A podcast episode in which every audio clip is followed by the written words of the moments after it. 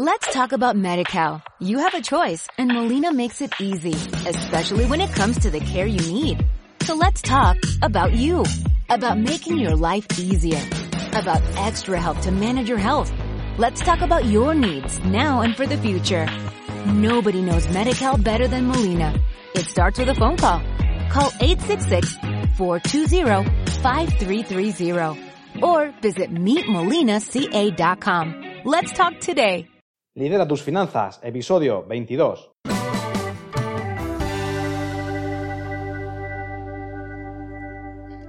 Bienvenidos a Lidera tus finanzas, el podcast, el programa donde hablamos de finanzas personales para aquellas almas emprendedoras que se quieren reinventar e iniciar su propio negocio, ser los líderes de su vida, de su destino, de sus finanzas. En el episodio de hoy vamos a hablar sobre un tema especial, ya que voy a unir lo que viene siendo mi profesión, que es la investigación, con las finanzas personales. Lo que he decidido hacer es traer estudios de investigación que se han hecho alrededor del mundo y ver cómo se aplican o qué conocimientos podemos extraer de ellos y aplicar en nuestra vida diaria. Así que hoy os voy a hablar de un artículo que traducido al español el título sería Charlas de dinero monitorizando finanzas personales. Y vamos a ver qué nos dice ese artículo, qué nos dice esa investigación y cómo podemos aplicarlo pues, a nuestras vidas. Principalmente lo que hace este artículo es que se analiza cómo 14 personas que viven en la zona de la bahía de San Francisco, pues ganan, ahorran, gastan y entienden el dinero y sus finanzas personales y familiares. También en este estudio se analizan tres áreas principales financieras que afectan a la vida de las personas como son el componente emocional del dinero, es decir, cómo nos relacionamos con el dinero, cómo nos afecta el dinero a nuestras vidas. También cómo se maneja o cómo se gestiona el dinero, cómo se comporta la gente con el dinero, cómo lo usa, cómo lo maneja. Y las herramientas que, que usamos o las aplicaciones. Hoy en día hay muchísimas aplicaciones móviles que podemos usar, pero también hay personas que usan pues, el típico papel y boli. Y por último se analiza la tercera área que es cómo afecta pues, la relación con el dinero o tu situación financiera actual al futuro, a tus decisiones futuras. Este estudio principalmente se hace, se lleva a cabo debido a la importancia, a la relevancia que tiene el dinero en nuestras vidas, porque tanto el dinero que tenemos como el que debemos, es decir, las deudas, también las expectativas de dinero laborales que tengamos en el futuro, pues afectan a nuestro día a día. Esto es algo que no es nuevo, ya que en todas nuestras decisiones, incluso de dinero, pues existe pues, un gran componente emocional. Así que el dinero afecta todas las decisiones de nuestra vida, bien sean decisiones pequeñas que tomemos en el día a día, como decisiones de mayor calado, que puede ser la compra de una casa, de un vehículo, que siempre son decisiones financieras grandes a las que nos enfrentamos las personas. También afecta a otros temas, como por ejemplo a la hora de hacer inversiones. Mucha gente no invierte porque no tiene una buena perspectiva de futuro o también otras decisiones a nivel laboral como seguir o no en el trabajo o emprender y perseguir tus sueños, pues tu situación actual, presente, futura con respecto al dinero va a determinar en muchos casos las decisiones que vas a tomar en estos campos. Lo que hacen para extraer conclusiones es que seleccionan a 14 personas, como he dicho, en la zona de la Bahía de San Francisco, en Estados Unidos, hacen una selección para que el grupo de las personas sea heterogéneo, es decir, que haya personas de diferentes tipos, personas que estén casadas, solteras, de diferentes tramos de edad, que tengan hijos, que no tengan, para así extraer conclusiones eh, globales. Entonces, una vez que han elegido a las 14 personas, lo que hacen es que le hacen una entrevista personal en sus casas y analizan las tres áreas de las que hemos hablado, es decir, mentalidad, gestión del dinero y cómo afecta el futuro. La idea es investigar a las personas que estas personas no estén sesgadas, es decir, que no tengan relación ni formación ni educación con respecto a finanzas personales, que sean personas pues, del día a día, personas comunes que te puedas encontrar y que no se hayan formado en este campo. Y para que veas, elige una muestra en la que la persona que menos gana son 18.000 dólares anuales y la que más gana son 150.000. Es decir, es un pool bastante abierto, ya que la media en esa zona, en el año que hacen la investigación, pues se sitúa en torno a unos 80.000 dólares anuales. Además, por participar, se les da, para que veáis cómo funciona esto, se les da una compensación, una tarjeta regalo de 150 dólares. Ahora vamos a ver los resultados o qué podemos extraer dentro de estas tres áreas que se analizan. La primera área que se analiza es la parte emocional. Como os decía anteriormente, no es noticia saber que las personas pues, tomamos la mayoría de las decisiones pues, más allá de un razonamiento financiero o un razonamiento racional, valga la redundancia. ya que en nuestras decisiones el mayor componente, 70-80%, pues es un componente emocional. Las decisiones pues, están mayormente influenciadas por las emociones, además de pues, los antecedentes que tenemos cada uno, cuál es nuestra historia, cómo ha sido el entorno familiar de amigos en los que hemos crecido, lo que nos rodea, qué educación hemos percibido, pues todo ello influye en las decisiones que tomamos, más allá de tomar decisiones racionales, es decir, de tomar decisiones simple y llanamente a través del papel, a través de haciendo las cuentas. Eso casi nunca lo llevamos a cabo. Normalmente, primero tomamos la decisión de, por ejemplo, comprar algo, adquirir cualquier cosa, hacer una inversión, y luego hacemos los números, no al revés. También existe una conexión entre las finanzas personales y las preocupaciones. Porque en muchos casos, tener deudas y las preocupaciones es algo que va pues, estrechamente unido, puesto que las deudas pues, nos hacen, nos invitan a que sigamos trabajando, nos obligan a tener que seguir trabajando. Porque al fin y al cabo, tener una deuda pues es una obligación que tenemos a final de mes y también se refleja en la obligación de tener que ir a trabajar, de tener que hacer cosas que quizás pues no queramos hacer simplemente porque tenemos que hacer frente a las deudas. Este, lo que es deuda, seguir trabajando, seguir aumentando las deudas, es un tema recurrente que nos podemos encontrar en cualquier conversación en el día a día. Por lo tanto, es un tema del que se habla y que está pendiente y que tenemos que resolver cuanto antes. Sobre todo porque existe un desconocimiento general pues, de finanzas personales que nos llevan pues, a una preocupación constante y consistente en el tiempo, porque muchas veces cuando no sabes algo, no sabes cómo manejarlo, pues te vienen las preocupaciones debido a ese desconocimiento. Por lo tanto, es interesante aprender, conocer, para así eliminar preocupaciones y hacer frente a la realidad, al fin y al cabo. Luego también se vislumbra de este estudio una, una mentalidad de escasez pues, generalizada. Esto no es algo novedoso y bueno, hay comportamientos, hay hábitos que a lo mejor te, te reflejado o que conoce gente que lo llevan a cabo. En Estados Unidos es muy común tener cupones de descuento a la hora de hacer compras y hay varias personas del estudio que son muy aférrimas a este tipo de cupones. Aquí en España yo por lo menos no lo veo tan común, pero sí que encuentro un comportamiento que es el de ir a lo mejor a 3, 4 supermercados a hacer la compra semanal o mensual, porque en un sitio está más barato unos tipos de alimentos, en otro otro, así que hay muchas personas que se pasan recorriendo el fin de semana varios supermercados para hacer la compra. Lo que no se tiene en cuenta es que con estos comportamientos efectivamente te puedes ahorrar unos eurillos, pero no tenemos en cuenta el valor del tiempo. Así que es muy importante pues, tener un conocimiento real de lo que son las finanzas personales, de lo que es nuestro tiempo y qué podemos hacer con él. Porque muchas veces subestimamos este valor, el del tiempo, y nos pasamos el fin de semana, como decía, o la mayor parte de la semana recorriendo diversos tipos de supermercados por ahorrarnos unos orillos, pero no tenemos en cuenta el tiempo que perdemos, que también tiene un valor. Un valor intrínseco, pero tiene un valor. Otro comportamiento es ser una hormiguita, ir contando los céntimos. No sé si os ha pasado que tenéis padres o madres o sois vosotros mismos que habéis adquirido esos hábitos, que vais apagando las luces por donde vais pasando. Es decir, muchas veces me ocurre que voy por el pasillo y te tropiezas porque han, apagado la luz o te pegan un grito, oye, apaga la luz. Lo mismo ocurre con el agua, de apagar el agua enseguida, que no se desperdicie ni un mililitro de, de agua. Al fin y al cabo, este es un comportamiento de escasez, en el que vamos a intentar ahorrarnos cualquier céntimo. Entonces ponemos el foco más en lo que viene siendo ahorrar que en generar dinero. Y otro comportamiento que también tengo en cuenta, que también se ve, que es factible, tú a lo mejor lo has percibido, es que tenemos apego a los bienes que compramos o las inversiones que hacemos. En ocasiones a lo mejor has comprado, tienes una hipoteca muy elevada, pero como tienes apego a esa casa, o un préstamo, o un coche, ha cambiado tu situación financiera, pero no puedes emocionalmente desprenderte de ese bien o de otros bienes, porque has tenido apego a eso y prefieres pasarla mal financieramente que a cambiar tu situación deshaciéndote de esos bienes. Porque al final, pues, les has tomado, digámoslo así, cariño a bienes que simplemente son materiales. Pues bueno, lo que hace este tipo de comportamiento de escasez en lo que vas persiguiendo cupones o descuentos por diferentes supermercados, o ese comportamiento de hormiguita o el apego a los bienes, pues lo que hace es que se tenga una cierta sensación de control, que tienes todo bajo control en tu vida.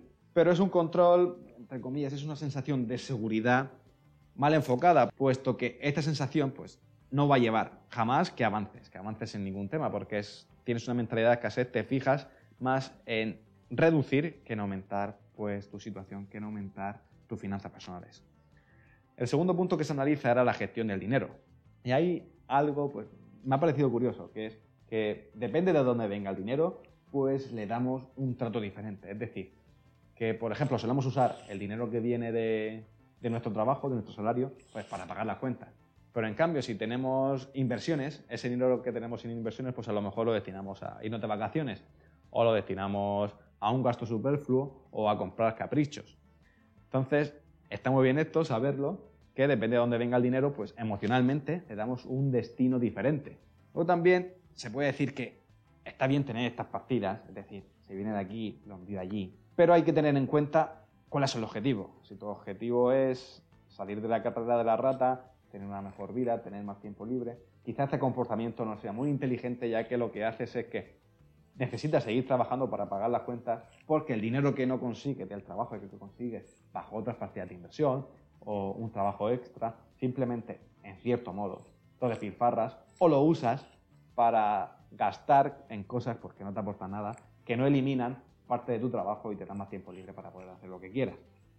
Aunque bueno, cada persona tiene una situación particular y esto pues a lo mejor es lo que quieres hacer, lo que te interesa.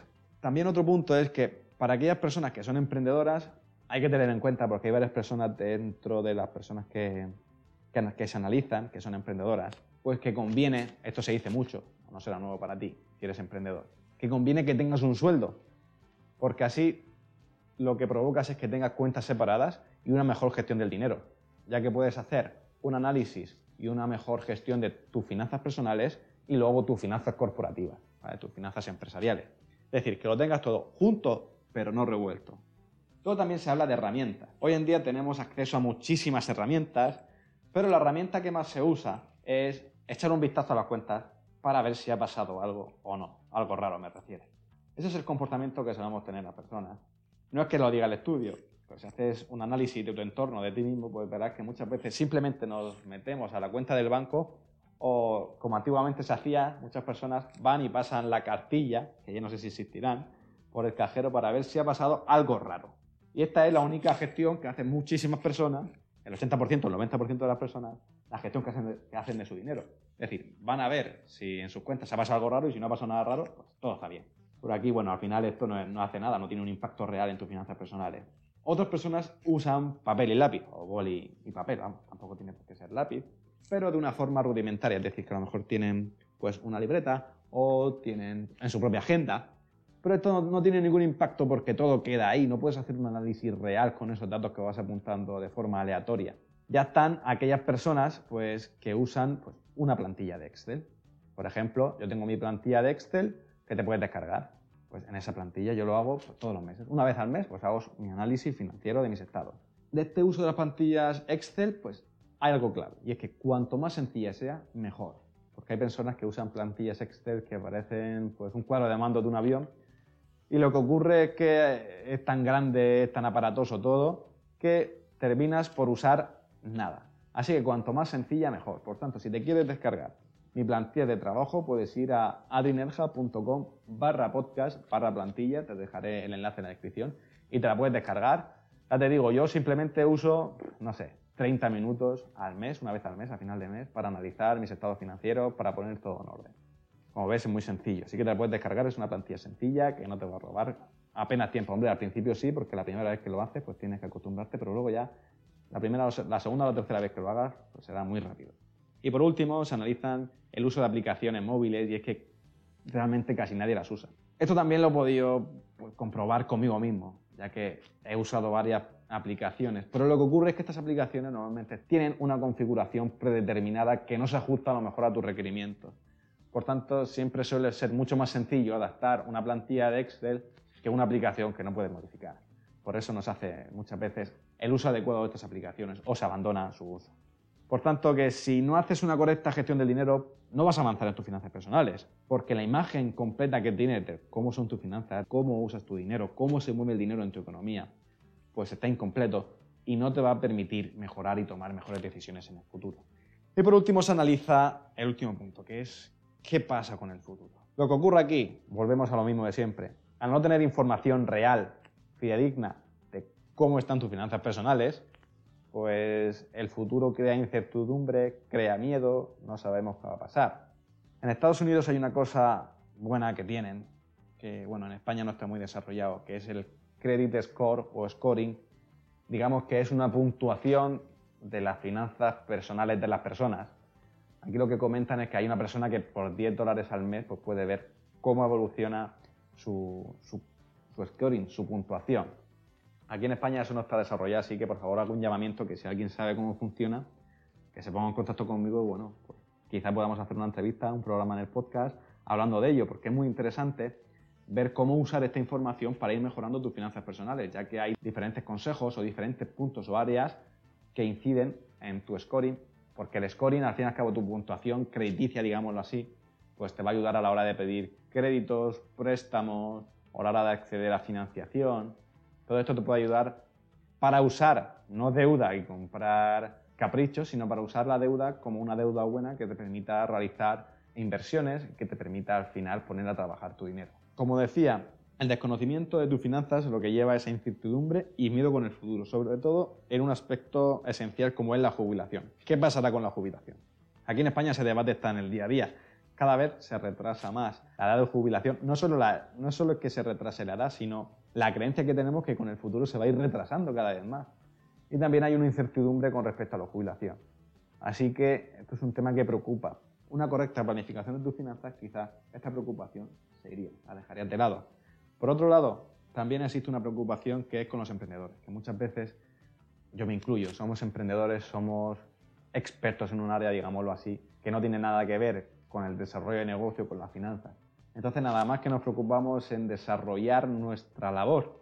Pero cuando uno es emprendedor, cuando uno tiene una empresa, tiene un negocio, tiene que desarrollarse también en estos ámbitos, que son las finanzas personales, las finanzas corporativas y sobre todo un buen desarrollo de negocio a presente y a futuro, para evitar siempre esa incertidumbre, ese miedo de cómo irá mi negocio en el futuro dentro de 3, 4, 5 años, ya que la adaptación es constante. Esto es lo último de lo que hemos hablado, de lo que hablaba de estos tres pilares, y la conclusión es que se puede sacar es que cuanto más conscientes seamos de nuestras finanzas personales, mejor. Porque lo que hacemos, el comportamiento más común es echar la vista a un lado. Miras para atrás, miras para otro lado y no te enfrentas a tus finanzas reales.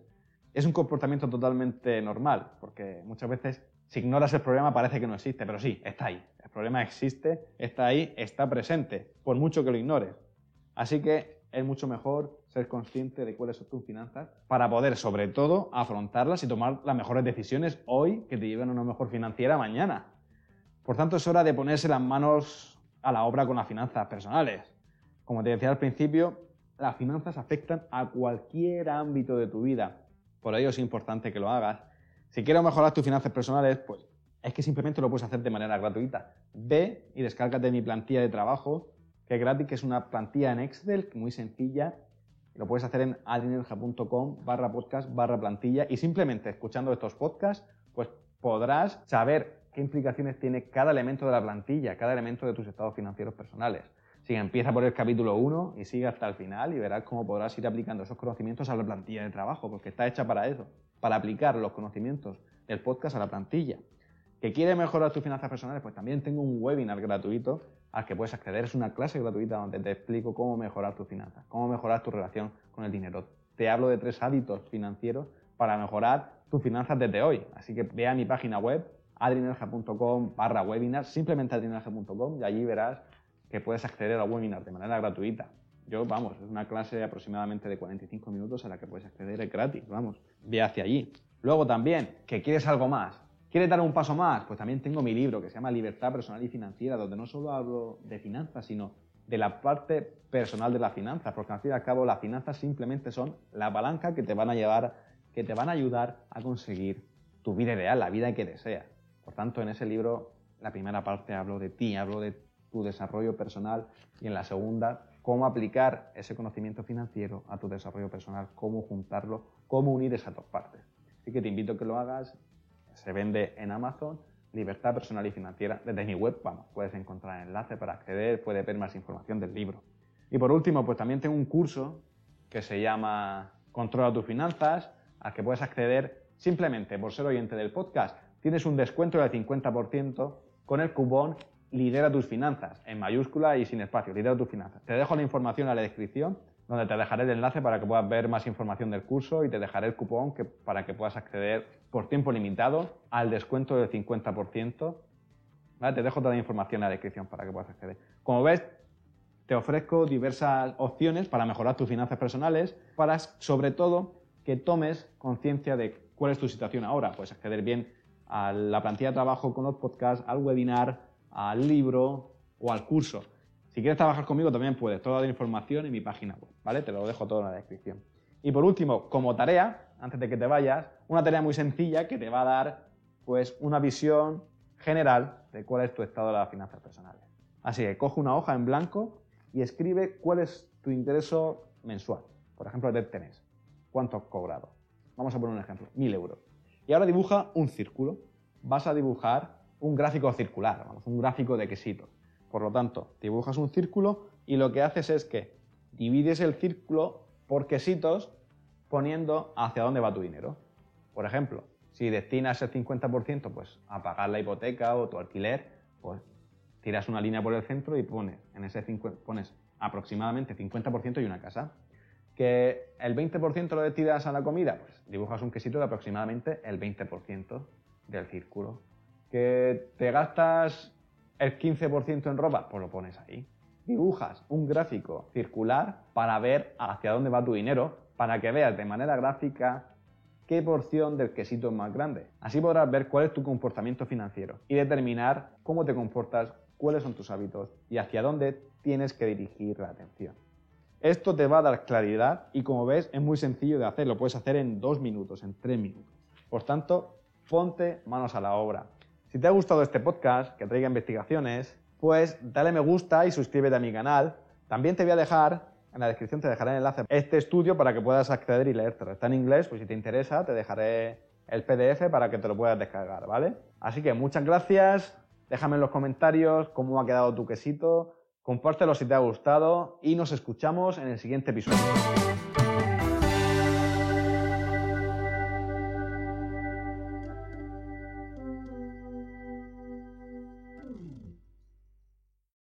Talk about MediCal. You have a choice and Molina makes it easy, especially when it comes to the care you need. So let's talk about you, about making your life easier, about extra help to manage your health. Let's talk about your needs now and for the future. Nobody knows MediCal better than Molina. It starts with a phone call. Call 866-420-5330 or visit meetmolinaca.com. Let's talk today.